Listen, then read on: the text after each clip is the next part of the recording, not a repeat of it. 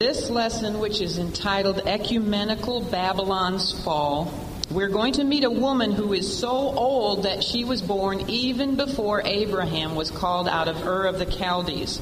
But although ancient, this woman is beautifully seductive to behold, at least in the sense in which the world considers beauty, because she has, has had centuries worth of practice in using various types and forms of cosmetics as well as facelifts in order to cover up her true hideous identity. This woman is wise and she is well knowledged in the ways of dealing with men. After all, she has had centuries of practice in learning how to draw them into her web of seductive deceit and to keep them imprisoned there. Ambition rules the heart of this woman because she has desired to reign supreme over this world from her very conception. And there have been times in Earth's history when she came very close to succeeding. She has strongly influenced political governments, often dominating and dictating to them her will, to which they have often, sometimes willingly and sometimes reluctantly, obeyed her. She has been paid great homage by literally millions of admirers who, in paying for her exorbitant services, have made her massively wealthy. This woman is fascinating and she is intriguing, and she has attracted every type of man to grovel at her feet. However, for all of her external appeal, the woman is evil although there are very few of each century who have seen beneath her cosmetic mask and behind her seductive smile to her heart, which is as black as hell and as hard as stone.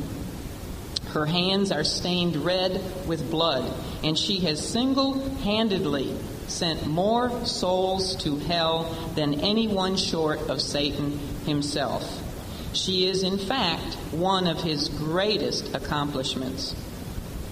In chapter 17, we're going to learn about the judgment on religious Babylon, who is portrayed to us as this mysterious woman that I just described. She represents the vast international system of error and apostasy which has its roots in the ancient city of Babel and in the satanic religion of Babylonianism from which all false religions can find their origin. So we could call her Mother Babylon. Now, the second Babylon, which we are going to discuss and which will be judged by sovereign God, and we'll learn about its fall prior to the second coming of the Lord Jesus Christ, is material Babylon. And we will discuss material Babylon in our next lesson on chapter 18. However, today we will be looking at Mother Babylon. One is ecumenical Babylon, and the other one is economic Babylon. We are today seeing one of the most remarkable movements which has ever swept over the face of the earth. To many of us, it is simply known as the ecumenical movement. It comes from the word, the Greek word "oikoumene," which means worldwide. Ecumenical means worldwide. The ecumenical movement, or the EM movement, is the ecclesiastical movement which is geared toward producing a one worldwide church. I give you the history of the ecumenical movement in your notes. I'm not going to take time to go through the history of it right now and tell you, tell you how it was formed, but it did come about in this very century.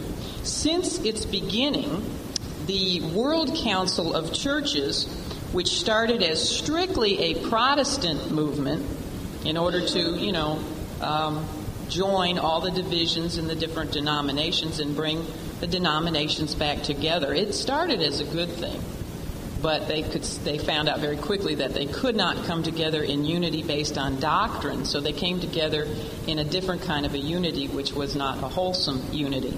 Anyway, it was the World Council of Churches started strictly as a Protestant movement, but since its conception, it has embraced Roman Catholicism, and in 1970, it welcomed Muslims, Buddhists, and Hindus as well into its fellowship. True born again Christians, such as I hope all of us are, don't need a artificial ecumenical unity movement to unite us, as we see evidenced in this room. We are already one. We are one in Christ. Christians who truly know and truly love the Lord Jesus cannot and they should not unite in any fashion whatsoever with those who deny the cardinal doctrines of the Christian faith. And by far, the vast majority of men and women delegates to both the World Council of Churches and the National Council of Churches of the USA, which was formed in 1954 in Evanston, Illinois, which is the place of my birth, not 19 yeah, 1954. It's interesting that the World Council of Churches, by the way, was actually formed as an organization in 1948, the very year that Israel became a nation, that she was reborn as a nation. And I think that is very fascinating. I think it tells us clearly that we are in the end times. But we are not to join, unite in any fashion with those who do not hold to the cardinal doctrines of the faith, the Christian faith. And most of, I'd say the vast majority, if not almost all, of the members of the World Council of Churches and the National Council, Council of Churches deny the virgin birth of the Lord Jesus Christ. They deny the death and resurrection of the Lord Jesus Christ. They deny um, that the Bible is God inspired. They say it only can, it, it's written by men and through which God occasionally speaks, and all kinds of heretical things that they believe, that they embrace. They believe that the Church of Jesus Christ is only one of God's many instruments to bring about a better human social order. Only one. That's not what the Lord Jesus Christ says, but that's what they say. He says, I am the way, doesn't he? They believe in kind of a cosmic Christ who speaks in all religions, and therefore they claim that a unity of all religions is the way to a new world order. How many times do we hear that expression, a new world order? The first and the main goal of the ecumenical movement is to bring all churches into one visible organization. They hope to bring all religions together by taking the best out of each one and thereby uniting the world into one great big happy family, kind of the brotherhood of man idea. You know, let's all come together on the basis of love. And this, they claim, will bring about the betterment of the world and universal peace. Most of those who are involved in this movement, among you know, they deny, among many other important biblical doctrines, they deny the second coming of the Lord Jesus Christ. And this is why they stress that it is up to a united church movement to bring peace to earth. The Lord isn't going to bring peace, the church, the united church is. The united church with all other kinds of faiths and religions. Now, the ecumenical movement is dedicated then to bringing all men together regardless of their relationship to the Lord Jesus Christ. However, this is not, I repeat, this is not the unity that the Holy Spirit teaches in the Scripture. Martin Luther, of course, he was the great reformer of the Reformation. He once spoke these words that you see up here. He said, Cursed be that love and unity for whose sake the Word of God must be put to stake. Bishop Latimer, who was put to death by being burned at the stake, said the, these words. He said, Unity must be according to God's holy word, or else it were better war than peace. We ought never to regard unity so much that we forsake God's word. For many years, Bible students of prophecy have known that there was going to come such an ecumenical, one world church idea sometime in the last days. Now, how did they draw such a conclusion? One way was through the study of Revelation chapter 17. The amazing thing for you and I to realize is that we are living in the very day and age when movement toward a one world religion is being realized faster than any of us probably know or understand or can keep pace with. The ecumenical one world church idea is spreading its tentacles around the globe through the joint efforts of Protestants, Catholics, New Agers, Charismatics, and even some evangelicals. The World Council of Churches now embraces other faiths, as I mentioned before Muslims, Buddhists, Hindus, the Indian type worship of American Indians, all other faiths without any consideration of doctrine whatsoever. Now, in Revelation chapter 17, we see a one world false church described for us, and the description is not a very attractive one. This counterfeit church is seen symbolically as a very beautiful and seductive woman who really, under her pretentious mask, is nothing more than an ugly, ancient, adulterous whore. That's an ugly word, isn't it? I don't even like to say that word, but that's what God calls her. We're going to look at, first of all, the mask, her mask exposed. Then we will talk about the mystery explained. She's called Mystery Babylon. Then we will look at the monster that she rides upon, the monster examined, and finally, how this mother will be extinguished. Now, it's perhaps a little going to be a little helpful for us to understand as we read through this chapter that in verses 1 to 6 we have the actual vision that John saw of this woman riding upon the beast. That's the vision, verses 1 to 6. And then in verses 7 to 18 we are given the angel's interpretation of this vision. So, as we look, first of all, at the mask exposed, the woman's mask exposed, we're going to look at her power, her position, her prosperity, and her persecution. So, let's we better run. okay, let's look. We're going to look at her mask exposed. There we go. Let there be light. Thank you. All right. Um, and for this, we're going to look at verses. Uh, well, her power, first of all, her power, verses 1 and 2, and then I'm going to jump over and read verse 15 because it interprets what is told to us in verse 2. So 1 and 2 and verse 15. John says, And there came one of the seven angels which had the seven vials, and talked with me, saying unto me, Come hither, I will show unto thee the judgment of the great whore that sitteth upon many waters, with whom the kings of the earth have committed fornication and the inhabitants of the earth have made drunk with the wine of her fornication. Now, to understand what the many waters are, look at verse 15, where he says, And he saith unto me, that's the angel saying unto John, The waters which thou sawest where the whore sitteth are peoples and multitudes and nations and tongues. The Revelation 17 woman represents spiritual adultery, which means that although outwardly and religiously she seems to be joined to the true God, yet she is not faithful to this relationship. That's why she's called an adulterer. This adulteress. The symbolism of spiritual adultery is not generally used in the Bible for pagan nations, those which do not know the true God and the true Christ, or even pretend to. They are not referred to as adulteresses in the spiritual sense. It's rather used to speak of those who outwardly name the name of God and even name the name of Christ while they are actually worshiping and serving other gods. Israel, for example, knew the true God, didn't she? She knew who he was, and yet she frequently turned to the worship of other gods, false gods. And so she is described many times in the scripture as a spiritual adulteress.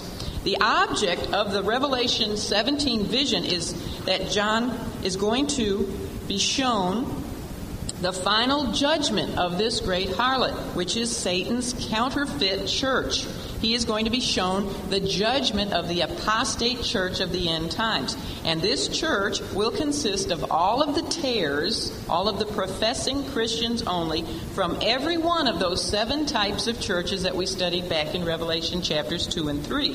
Those who will be left behind after the rapture of all those who are members of the true church, the true body of Christ. These unsaved but professing Christians, quote unquote, during the first part of the tribulation will join hands not only with one another, but with the false religions of the world to form an ecumenical church, which is what the ecumenical movement today is attempting to do. But they're being hindered somewhat because of us, because of the Holy Spirit dwelling within the true body of Christ.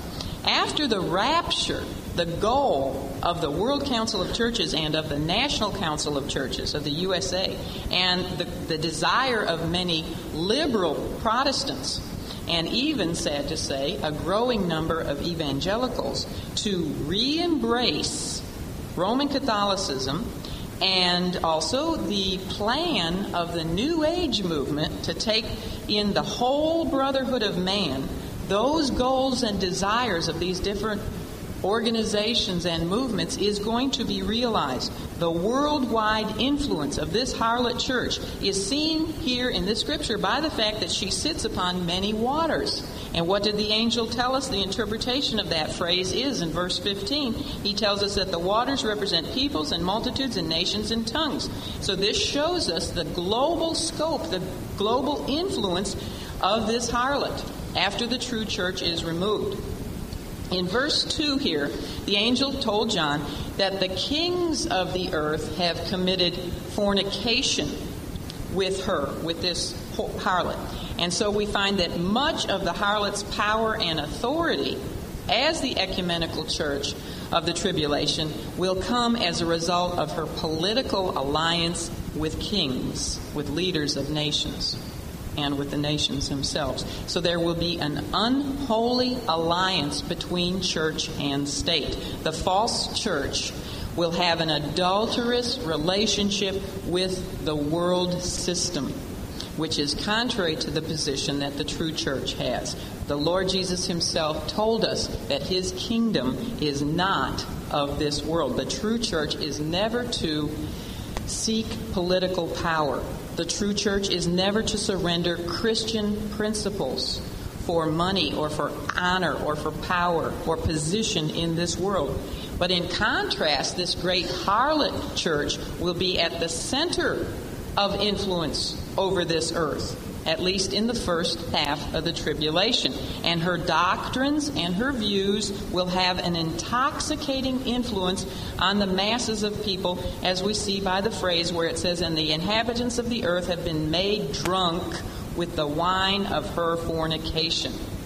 You know, the most difficult people, I believe, in the whole world to reach for the Lord Jesus Christ um, I'm not supposed to have that up yet. But the most difficult people to reach for Christ are those who have previously embraced false religion with all of its outward veneer of worship for God, because these people think that they already know God and Christ.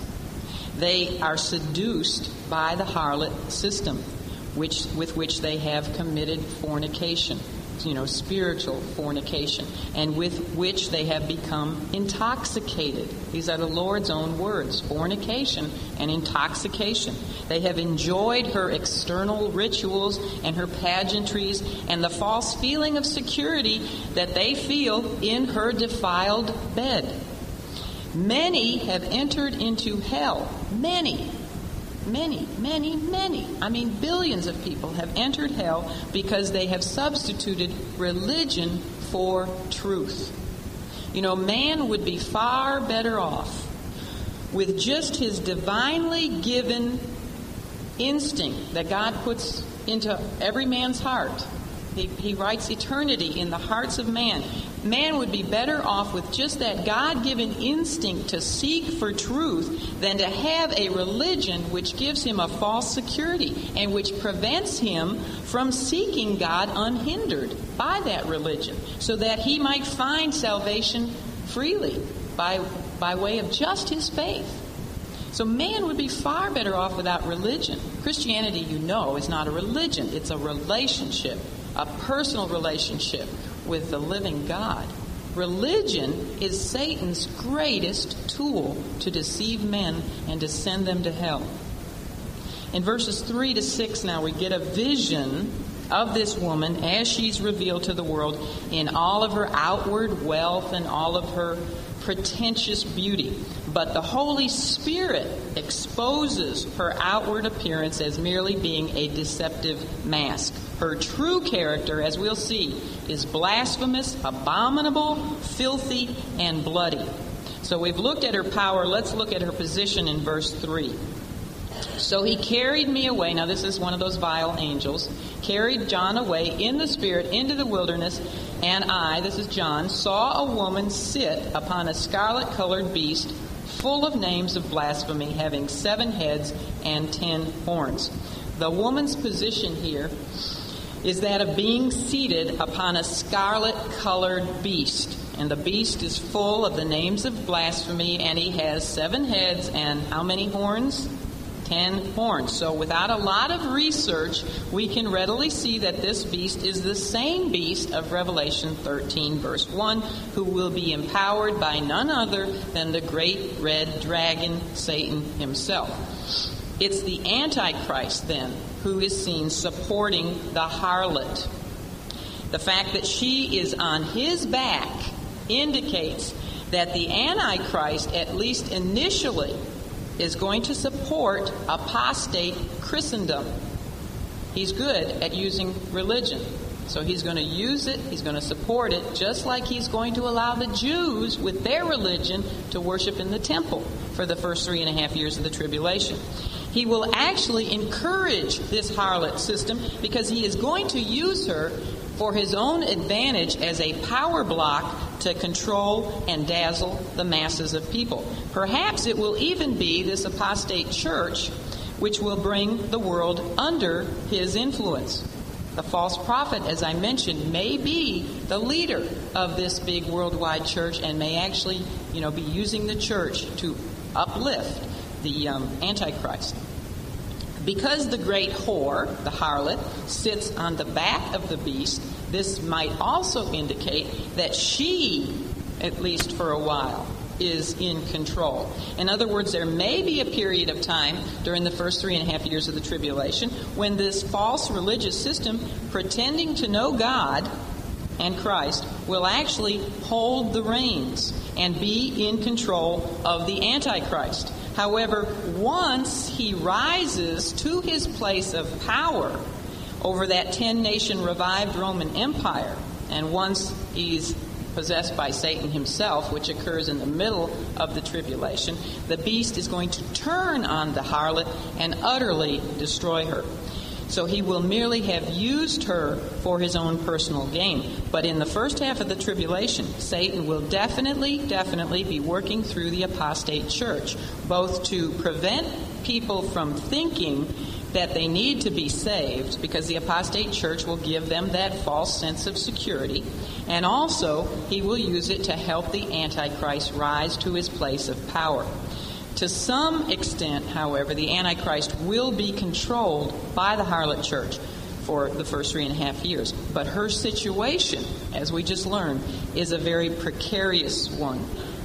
And she will not realize it until it's too late. So her position will be just like that of the young lady from Niger. Have you heard about her? A smiling young lady from Niger took a ride on the back of a tiger. They came back from the ride with the lady inside and the smile on the face of the tiger. This will be the same end that the harlot church will have, and we'll talk about that later. Thank you. Was my nose dripping? Was I sniffing and I didn't even know it? Really? okay, let's look now at her prosperity in verse 4. It says in verse 4 And the woman was arrayed in purple and scarlet color and decked with gold and precious stones and pearls, having a golden cup in her hand full of abominations and filthiness of her fornication. Now, in this verse, we learn of the great wealth of this harlot church. We find that, first of all, she's arrayed in purple and scarlet color. And these colors not only associate her with the scarlet color of both sin and Satan, remember, he's the great red dragon but they're also the colors of wealth and ecclesiastical prosperity.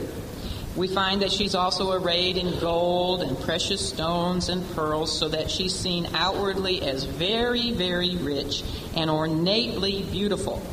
And anyone at all who is familiar with the trappings of ecclesiastical pomp today, especially among the high officials of both the Roman Catholic Church and the Orthodox churches, will immediately know and recognize how purple and scarlet and gold and jewels and pearls are associated with these religious systems.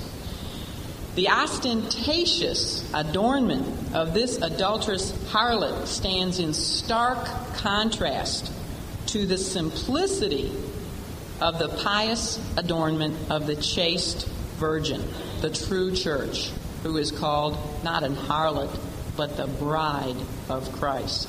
And she is found dressed simply in a pure white linen robe of righteousness. So there is a big contrast there. The deceptive mask of the harlot church makes her irresistibly attractive to great masses of people, many of whom are quite poor and worship her because of her wealth. So, with a golden cup full of sparkling wine in her hand, her invitation has been offered to men for centuries, and many billions, literally billions, unfortunately, have been won by her allurements, and consequently they have been deceived and they have been eternally lost by drinking from that extended hand and lying with her in her defiled bed of doctrinal deception.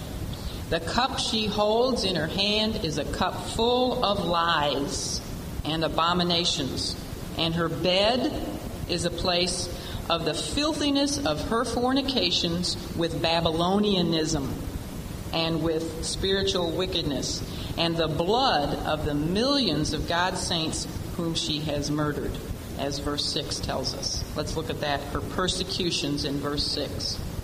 We skip over 5, we'll get back to that in a minute. He says in verse 6 And I saw the woman drunken with the blood of the saints and with the blood of the martyrs of Jesus. And when I saw her, I wondered with great admiration. Now, that word in the Greek, admiration, is not in a positive sense. It's more like he's saying he wondered with great amazement at this woman. Now, as John took a deeper look behind the mask of this woman, he noticed that she was drunk with wine. Now, what made her so intoxicated? Well, he doesn't say with wine. He says he, what made her intoxicated was actually the blood of the saints and the blood of the martyrs of Jesus Christ, who down through the ages she has taken, she has killed. Babylonianism has intoxicated herself on the blood of the prophets, the blood of the apostles, and the blood of millions of God's saints. It's Babylonianism, whether in its heathen forms before the first coming of Christ, or whether it's in its pretentious Christian forms since the first coming of Christ. It's Babylonianism which has put to death imprisoned, tortured, or burned at the stake, or thrown to the lions more of God's people than any other ism that you can think of, including communism. For example, papal Rome has killed more of God's people in the Inquisition than, than pagan Rome ever did. But both systems, papal Rome and pagan Rome, both systems have their roots in Babylonianism, which we will explain next, okay? Now you're wondering what is Babylonianism? Let's look at the second part of our outline, which is the mystery explained. And for this, let's read verse 5. And upon her forehead was a name written Mystery Babylon, the great, the mother of harlots and abominations of the earth. Now, by this point, I wouldn't blame you if you were asking, who exactly is this whore? What is her name? And in verse 5, we have the answer to those questions. Her name is actually a twofold name.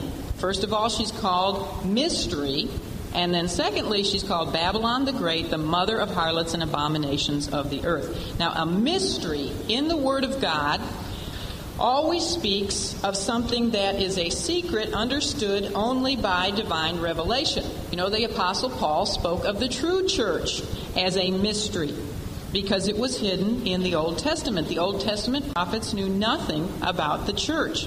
They didn't know anything about it. Nobody did until the time of the writing of the New Testament. Well, the false church, the great harlot, the great whore, is also called a mystery. She was not divinely revealed until this 17th chapter of the book of Revelation. So, who is she now that she has been revealed to us? And the answer to that question is given in the second part of her name. She is Babylon the Great, the mother of harlots and abominations of the earth. So her mystery name is revealed to us. She is Babylon the Great, and she is the mother of all other harlot and abominable, abominable systems of religion. And this title for this woman launches us into a very interesting phase of Bible study, which is perhaps going to be new for some of you, but it is actually as old as the Tower of Babel itself. If we are going to understand the true nature of this woman, we need to understand something of her origin. So we need to understand Babylonianism. And that's what we're going to talk about now.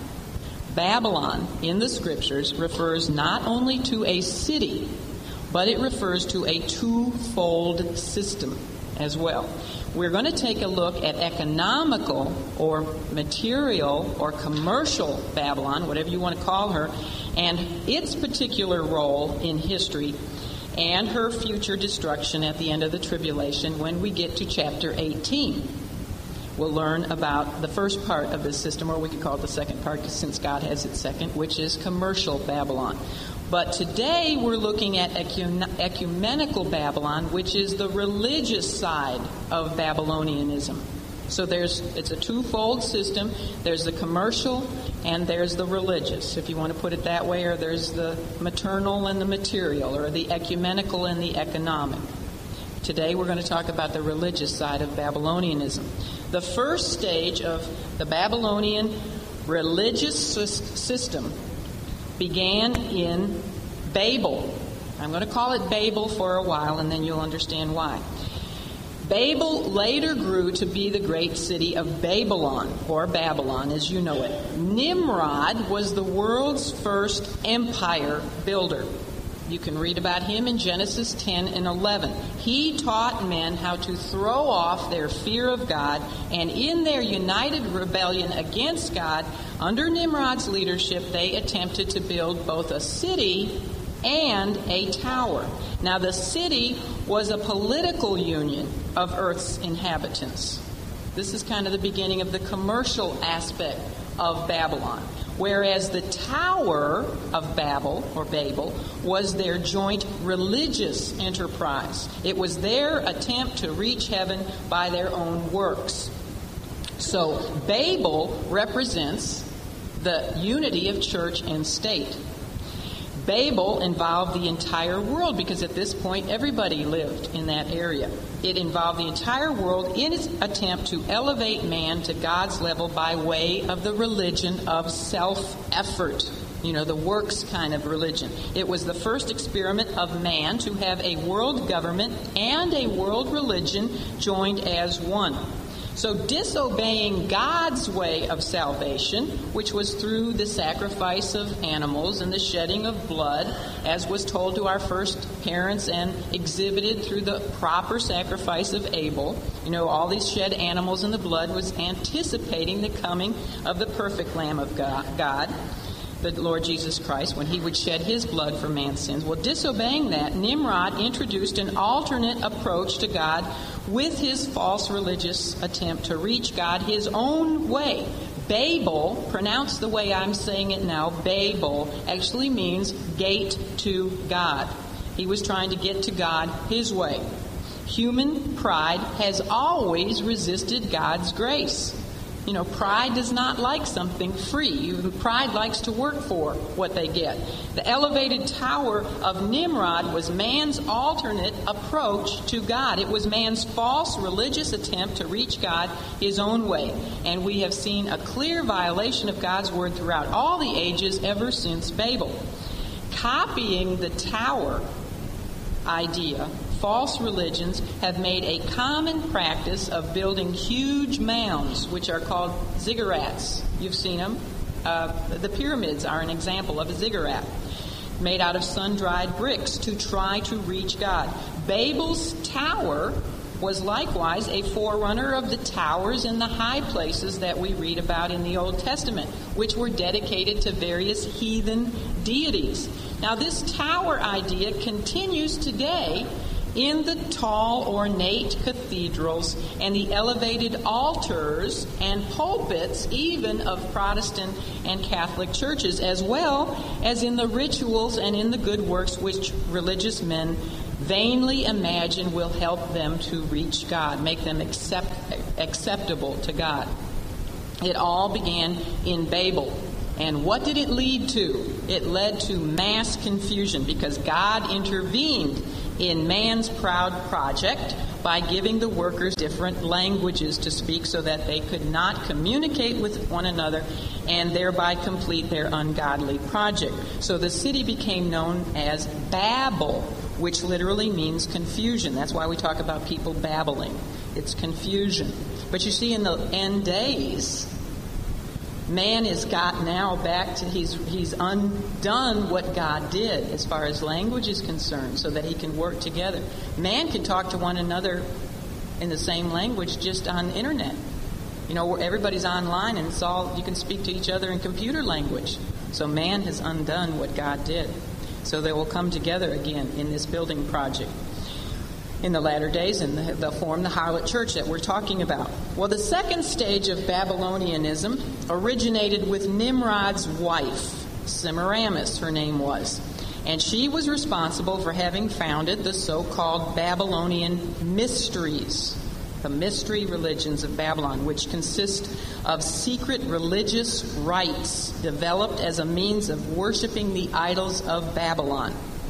Semiramis actually claimed, now this is really weird. I can't believe anybody believed it, but they did. She actually claimed to have been born miraculously. Uh, she said that she was hatched from a giant egg which fell from heaven to earth. I think I'd come up with something a little better than that. I wouldn't want to be, you know, thought of as a giant chicken. But that's what she said, and people believed it. And by self appointment, she then became the high priestess over the false religious system which she devised, of course, with Satan's help.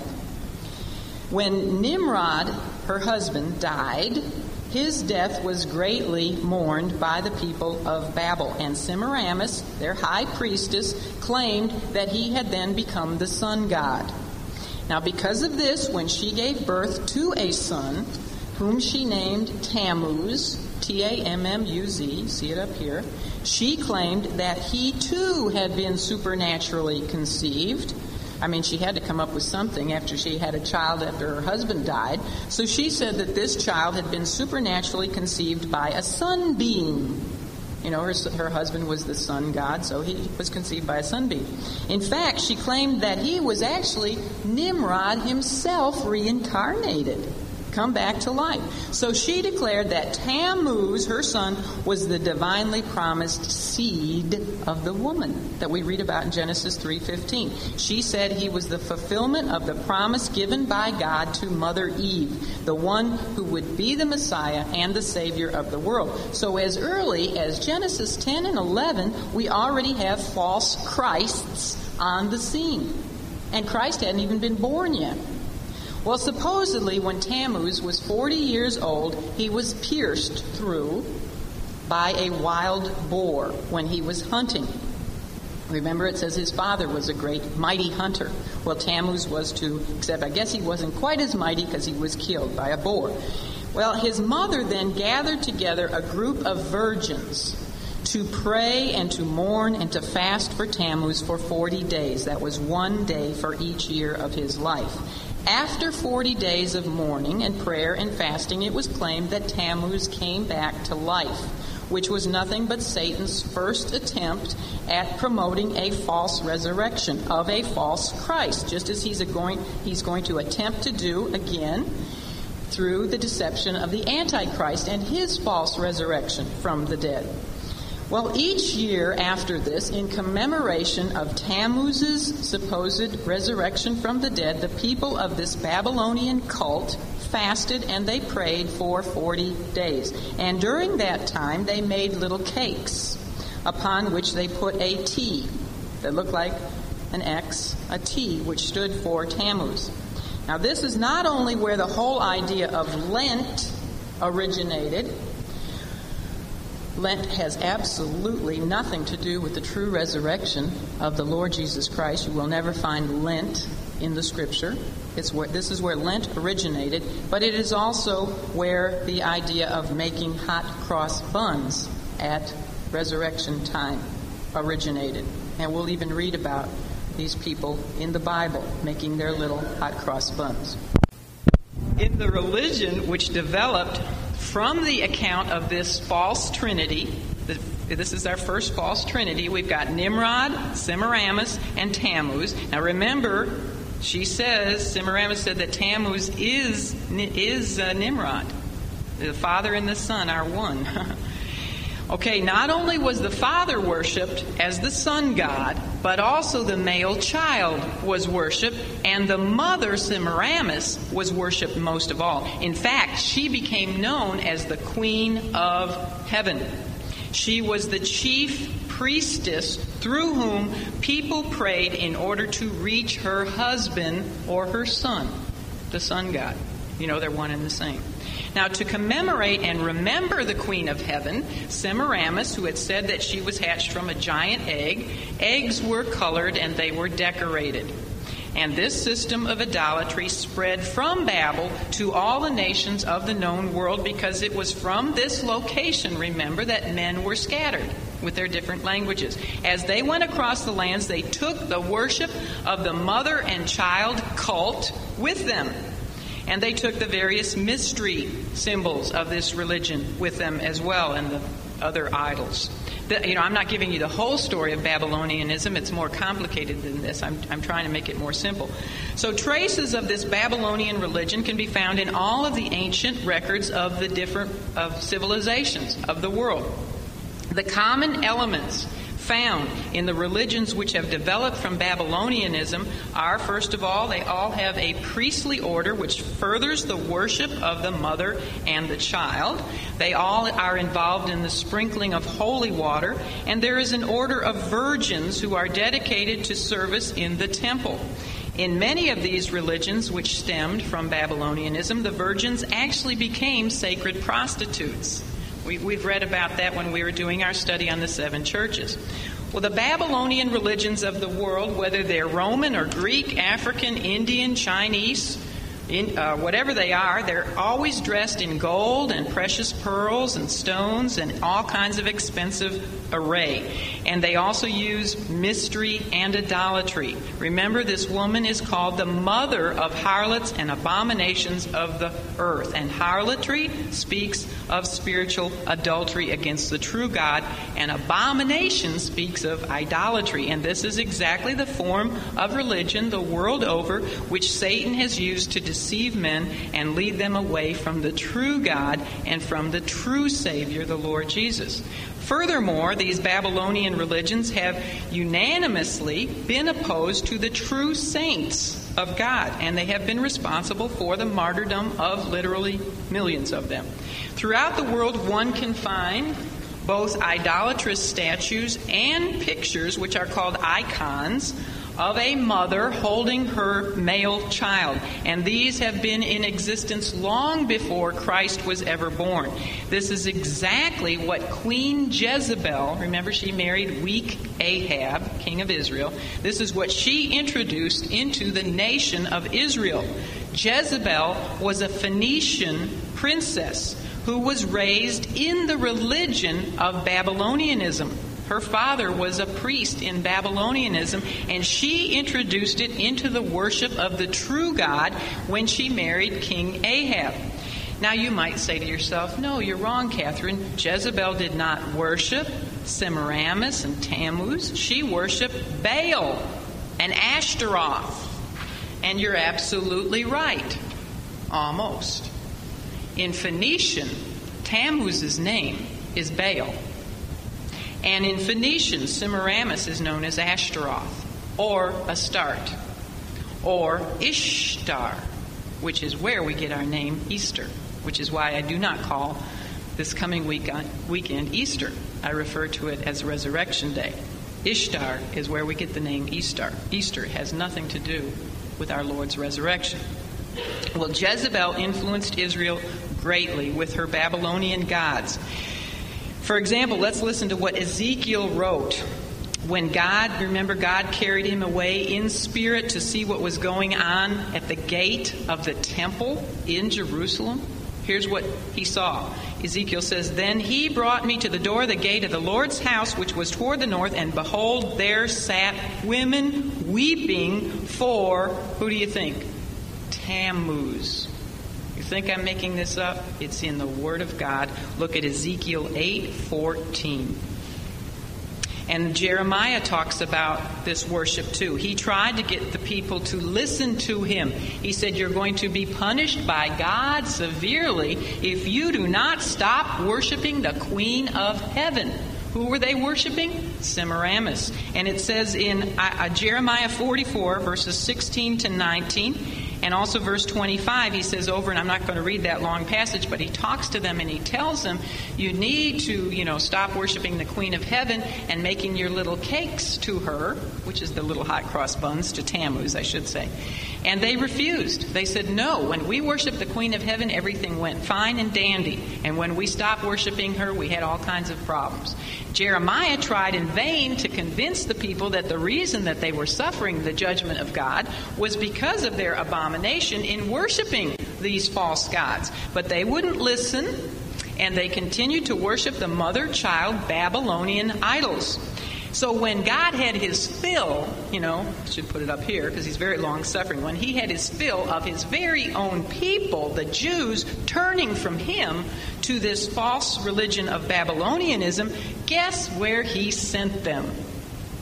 Right smack to Babylon. Okay, you like the Babylonian gods so much, I'll give you your fill of them until you are so sick of them you'll never want to have anything to do with them again. And that's exactly what happened. After 70 years in Babylon, the Jews were sick of their gods. And they never, ever had this problem again to this day. And they won't be troubled by it in the end times either.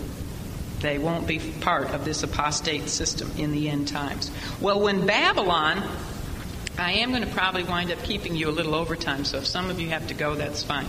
But this is important, and I'm going to try to get it all on the tape. Babylon was overthrown by the Medo Persians. The headquarters for Babylonianism was moved to, this is a trivia question, but let's see who might remember. Where was it moved to? Hmm? Yes, very good, Janie. It was moved to Pergamos. Do you remember in that third letter Christ wrote to the third church, was the church of Pergamos? Um, he said to that church, I know thy works, and oh, no wonder you knew it. I always forget about that. Very good, Janie. he said, I know thy works, and where thou dwellest, he was talking to. Uh, the, the Pergamites, he said, even where Satan's seat is. So when the Medo Persians took over Babylon. The new headquarters for Babylonianism became Pergamos. It was the seat of Satan because it was the new world headquarters for Babylonianism and this mother child cult. Well, before very long, Babylonianism spread eastward and it spread westward. Other names for Semiramis became as I already told you, Ashtaroth or Astarte or Ishtar, as well as Aphrodite, Ceres to the Greeks, Nana to the Sumerians, Venus or Fortuna to the Romans, Devaki or Isi to the uh, Indians, as well as Indrani. Um, Cybele to the Asians. She became known as Diana to the Ephesians, Isis to the Egyptians, Disa to the Scandinavians, Nortia to the Etruscans, Virgo Paritura to the Druids, Hertha to the ancient Germans, and on and on. She had many names. And Tammuz also had names besides Baal. He was known, for one example, as Krishna, as well as Horus, H O R U S. And by the way, I've told you before, but the HIS that's on the uh, the wafers in Roman Catholicism, and it's even on some, I think it's on the bottom of the communion plates. We found it in there. That stands for Isis, Horus, and Seb, and that's the Babylonian Trinity. And that's sad that it, we carry it over even into Protestantism. Well, in time, Babylonianism moved its headquarters from Pergamos, now who knows where to? The city of, you know, say it,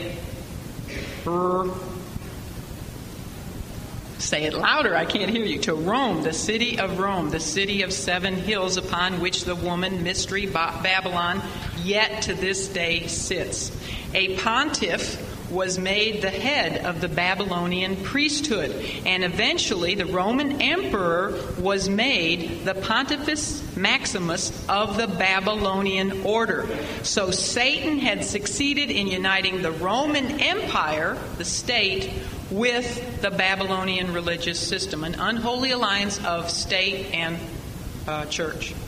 When Emperor Constantine, now some of this is review, we did this when we did this study of Pergamos and Thyatira.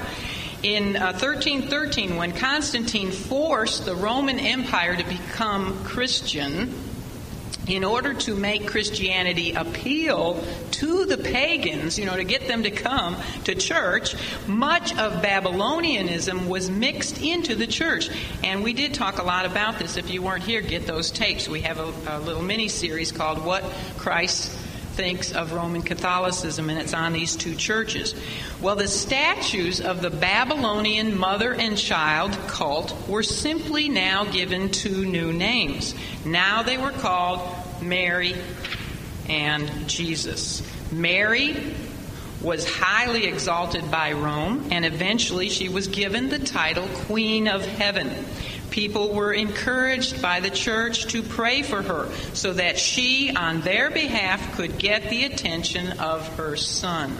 In fact, the Church of Rome, since that time, has declared Mary to also be virgin born, to have been sinless, to have been bodily resurrected to heaven, and she is even now being declared as a co redemptrix with Christ. But the Mary worshipped by Romanism is none other than the Semiramis of Babylonianism. She's not the humble Mary of the Bible. The sign of the cross, which I did thousands of times as a child. You go from your forehead to your down to your heart, from your right shoulder to your left shoulder right to left. Yeah, that's the sign of the cross. This has its origin in the mystic Tau, T A U. It's a letter of the uh, Egyptian alphabet, and it comes from the initial of the name Tammuz. Lent, as I said, was decreed by the Roman Church for the observance of Easter in 519 AD. But as I told you, there is no precedence for Lent in the early Christian church. It comes from Babylonianism, as also does the idea of celibacy for monks and for nuns, the idea of confession to a priest, the prayer beads, the rosary, purgatory, infant baptism, prayers for the dead, the lighting of candles, and many other non Christian practices of the Church of Rome and some of them of the Orthodox Church as well have been carried. A lot of these things have also, unfortunately, been carried over into Protestantism. Not all of them were eliminated with the Reformation. And we talked about that as well when we went into the Church of Sardis.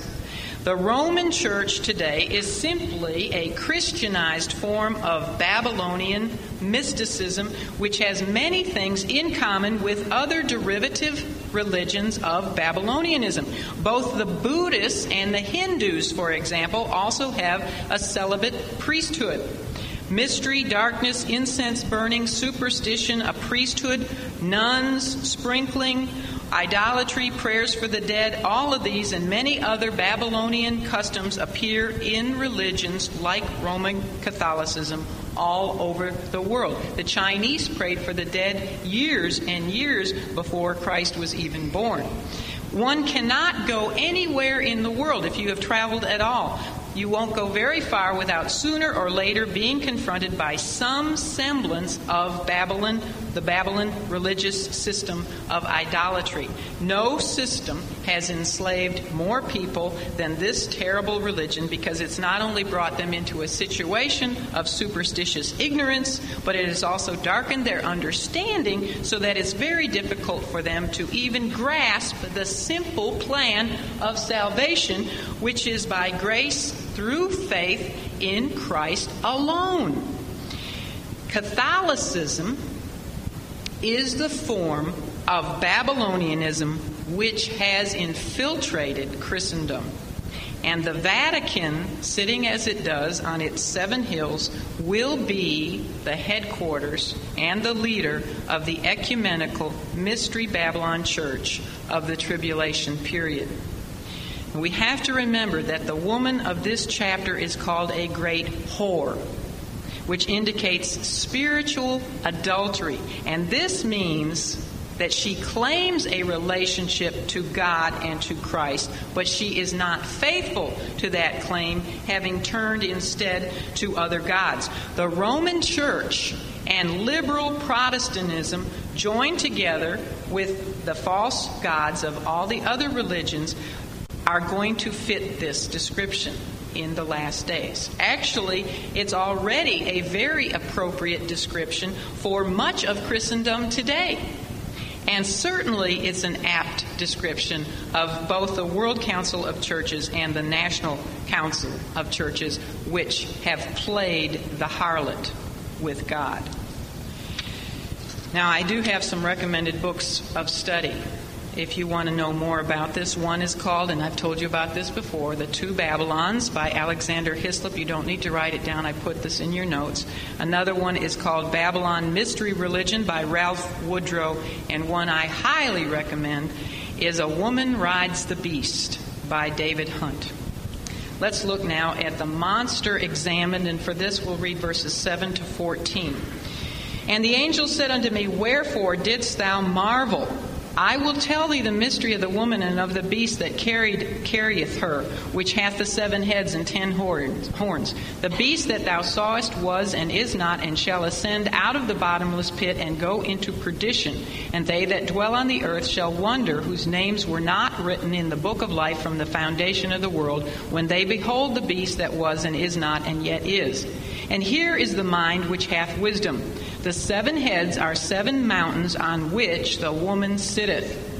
And there are seven kings, five are fallen, and one is, and the other is not yet come. And when he cometh, he must continue a short space. And the beast that was and is not, even he is the eighth, that's the Antichrist, and is of the seventh. He comes out of the seventh revived Roman Empire, and he will go to perdition and goeth into perdition. Eventually, the Antichrist will be thrown into the lake of hell, the, the lake of fire. And the ten horns which thou sawest are ten kings which have received no kingdom as yet. Now, this is the ten nation revived Roman Empire. I'm telling you this because I may not have time to explain some of these things. But received power as kings one hour with the beast. Okay, at the end, you know, for a short period of time, they will reign with the beast, the revived Roman Empire of ten nations. These have one mind and shall give their power and strength unto the beast. They'll all be agreed to give all their power and strength to the Antichrist. These shall make war with the Lamb, and the Lamb shall overcome them. Why? Is it because he's mightier? Yes, because he, not the beast and not the beast kingdom, he is Lord of lords and King of kings, and they that are with him, this speaks of us as the church, the true church, we are called and chosen and faithful. Isn't that a wonderful name? I thought that's neat because there's a Trinitarian name for the true church. Just as we have this false trini- trinity, you know, Nimrod, Semiramis, and Tammuz, and now you and I, as the true church, are referred to as called, chosen, and faithful. I love those three words for us. And I hope we can live up to them, at least the faithful part. And he said unto me, The waters, or we already read that, the waters which I saw us, where the whore sitteth, are peoples and multitudes and nations and tongues. That's her global influence. And verse 16. And the ten, no, I'm not going to read that yet. That's when we talk about the mother extinguished. Okay, here the um, angel, I'm really trying to talk fast. I see Kathy up there. Tell her it's going to be a little bit. Did you? Is she still up there? The angel asked John why he marveled and why he wondered as he did in amazement which is, you know, uh, it says admiration, but it's really amazement there. After seeing the woman, well, instead of waiting for an answer from John, the angel then proceeds to reveal to John the identity of the beast on which the woman is sitting. Now, according to verse 8, he is the one which was and is not and shall ascend out of the bottomless pit and go into perdition. And there's no problem at all in identifying this beast with the beast of Revelation chapter 13, who is the, say it, Antichrist. In this chapter, he is seen in conjunction with his empire, the 10 nation um, revived Roman Empire, and um, he, he's seen coming out of the bottomless pit or the abyss. That speaks of his connection with Satan. And the fact that we saw him coming out of the water in chapter 13, that connects him, you know, with mankind. So this human being, the Antichrist, is going to be um, what we could call the devil man. You know, we have the God man, the Lord Jesus. Now we have the Antichrist, who is the devil man. When Christ comes at his second coming, this devil man will go to perdition. He will go into the lake of fire where he will remain for all of eternity. Amen. So, what we really have here wrapped up in one statement in verse 8 is a reference to the beast, to his revived Roman Empire, and also to the satanic power which is behind it all. This satanic empire, under the rule of the Antichrist, is going to come to life, and the whole world of the unsaved, those who do not have their names written in the Lamb's Book of Life, they are going to stand in amazement and in wonder at this. Now, in contrast, verse 9 tells us that those who are spiritually minded, in other words, those whose names are written in the book of life, they are going to have wisdom godly, divine given wisdom to determine the identity of the beast before he is openly identified to the world. The one with divine wisdom, you see, is going to be given a clue, is already given a clue right here in this chapter to recognize the beast's kingdom and the corrupt religious system which sits upon this beast. Now, we'll all, I mean, we won't, but the people living at that time who have spiritual discernment will know the beast because he's going to sign a false peace treaty with Israel. Here's another clue so that they will know who the beast is. It tells us in, um, uh, I forget the verse, where is it? 9, right. In verse 9, that the seven heads of the beast which we also saw back in Revelation 13:1, as well as in verse 3 of this chapter, are seven mountains on which the woman sitteth. Now, there's only one city which for more than 2,000 years has been known as the city on seven hills, and that city is Rome. Even the Catholic Encyclopedia says this quote, It is within the city of Rome, called the City of Seven Hills, that the entire area of Vatican State proper is now confined. End of quote. Now, Rio de Janeiro, where I went on my honeymoon, is also built on seven hills. However, it did not exist at the time John wrote the book of Revelation. And furthermore, there would be no reason to accuse Rio de Janeiro of being um, a spiritual whore, of, of committing sp- spiritual fornication, because she has never made any claim of having a spiritual relationship with God. Now, Jerusalem has made that claim because it's true. She does have a special spiritual relationship with God. But Jerusalem does not sit on seven hills. There's only one city which fits the bill, and that's Rome. The Roman Church has made claim to be the worldwide headquarters for Christianity ever since her beginning. since the Roman Church's beginning. And she has maintained that claim to the present day. Her Pope claims to be the exclusive earthly representative of God. He claims to be the vicar of Christ. Even the contra, confraternity, no, confraternity, Roman Catholic version of the Bible says this about Revelation 17:9. This is what it says. The Catholic Bible. Babylon here refers to Rome. So I'm not telling you anything that they wouldn't tell you. So it's clear that Rome will be at the center of the ecumenical movement of Mystery Babylon. And those with godly wisdom will know this and they'll be able to recognize the beast, the Antichrist, by his initial support of Rome. This guy's going to be buddy buddy with who do you think? The Pope.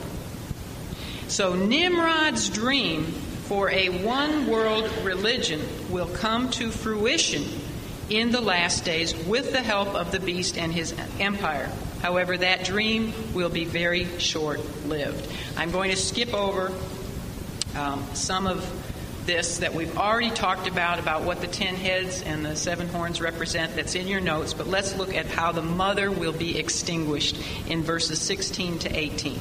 It says, And the ten horns which thou sawest upon the beast, these shall hate the whore, and shall make her desolate and naked, and shall eat her flesh and burn her with fire.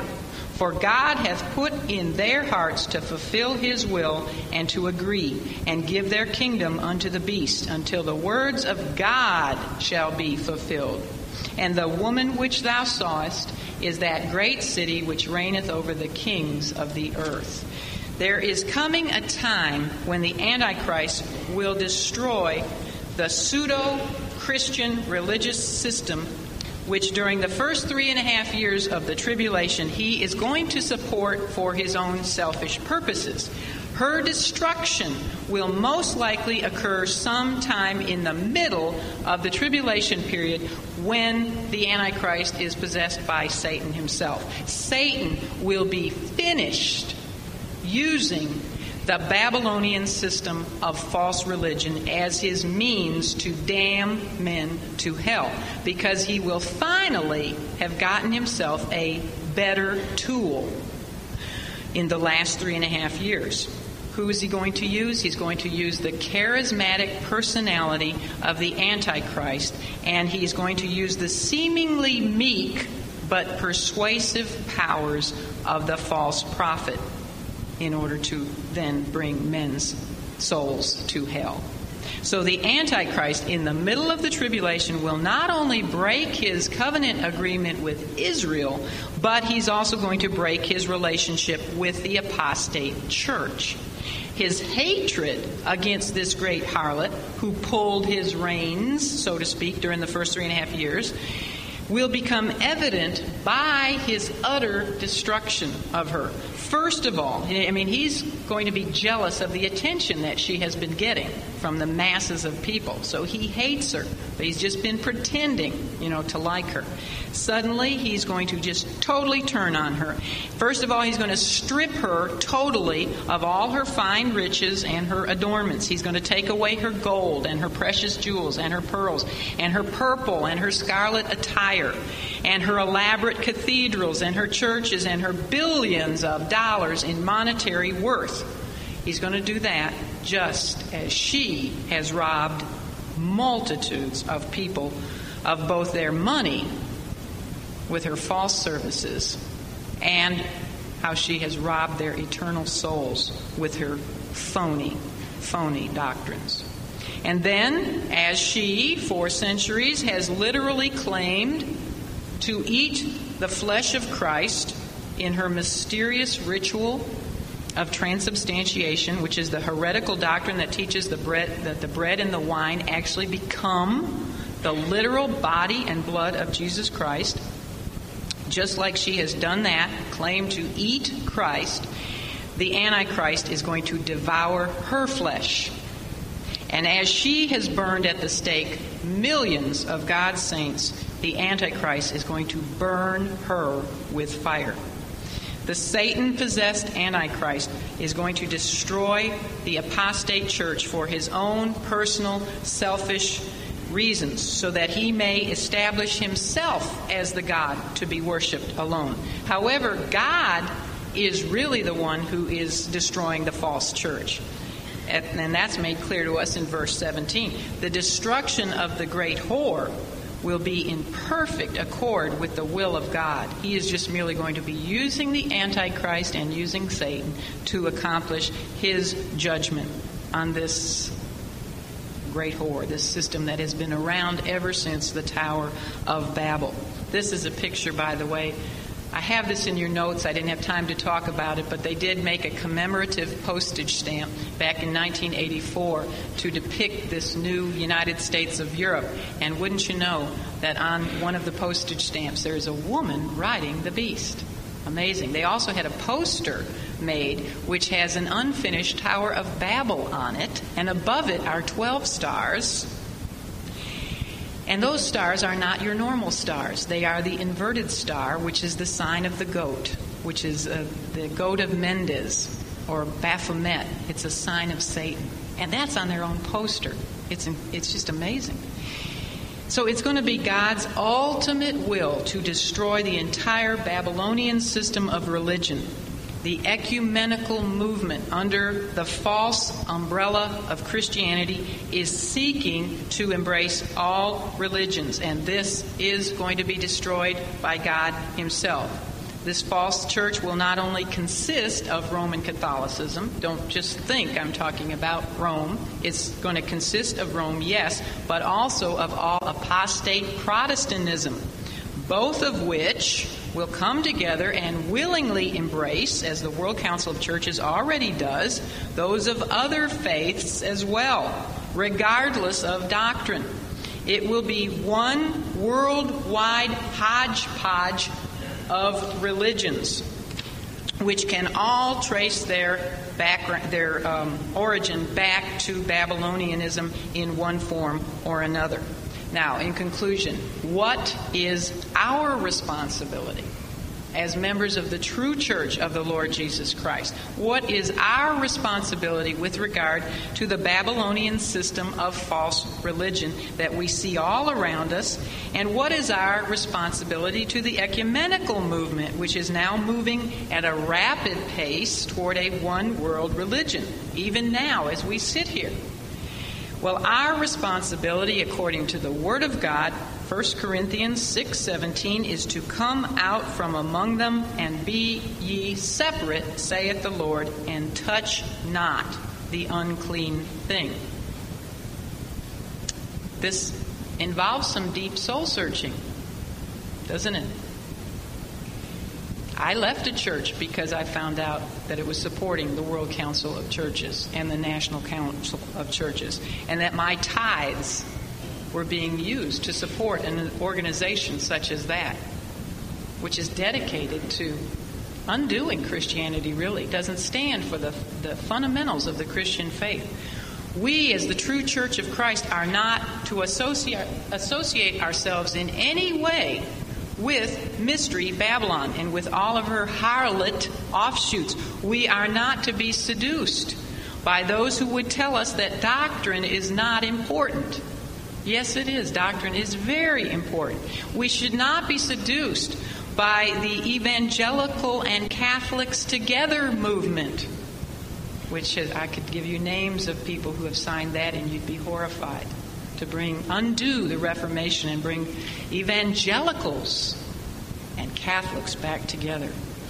We should not be seduced by those who would also bring in Buddhists and Mormons and Muslims, Uh, telling us that all have the same God and therefore we should forget our differences and embrace one another in love. We should not be swayed by the New Age Hinduistic teaching, which says that we who say Jesus Christ is the only way to God are intolerant in our teaching. And we are the ones who are preventing the whole world from entering into a new era of enlightenment where all men can find their potential godhood. They've already got their reason. They're going to tell the world when we disappear at the rapture, they've got a reason already established for what's going to happen to us. We're of a lower race consciousness, and we're going to be taken into captivity and in a spirit world where we can be reprogrammed. And then when we think the way they, they do, we can be reincarnated and brought back. So we are not, in other words, we are not to put our hands on a single brick which attempts by any human effort to build its own tower to God. Every system of religion apart from the Christianity of the Bible, the Christianity of salvation by grace through faith alone, is a part of the Tower of Babel, and it should not be supported nor should it be sanctioned by true believers. God is, He hates this system and He is going to utterly destroy it this humanistic tower of confusion. And he's going to use the Antichrist and his kingdom to do that. The Lord is very serious about Mystery Babylon. As a matter of fact, in the church, the letter to the church of Thyatira, he called these things the depths of Satan. Do you remember that? He's serious about her wicked influence in corrupting his church, and he is going to deal very harshly with her. And therefore, it behooves you and I to stay clear of any compromise whatsoever with her. Charles Haddon Spurgeon once said these very profound words.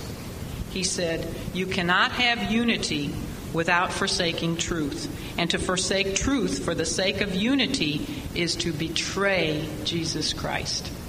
So may we be wise in keeping ourselves pure and in keeping ourselves undefiled until our bridegroom, the Lord Jesus comes. Lord Jesus Christ comes. I, I, that's my prayer, that we would not compromise in any way with this great whore.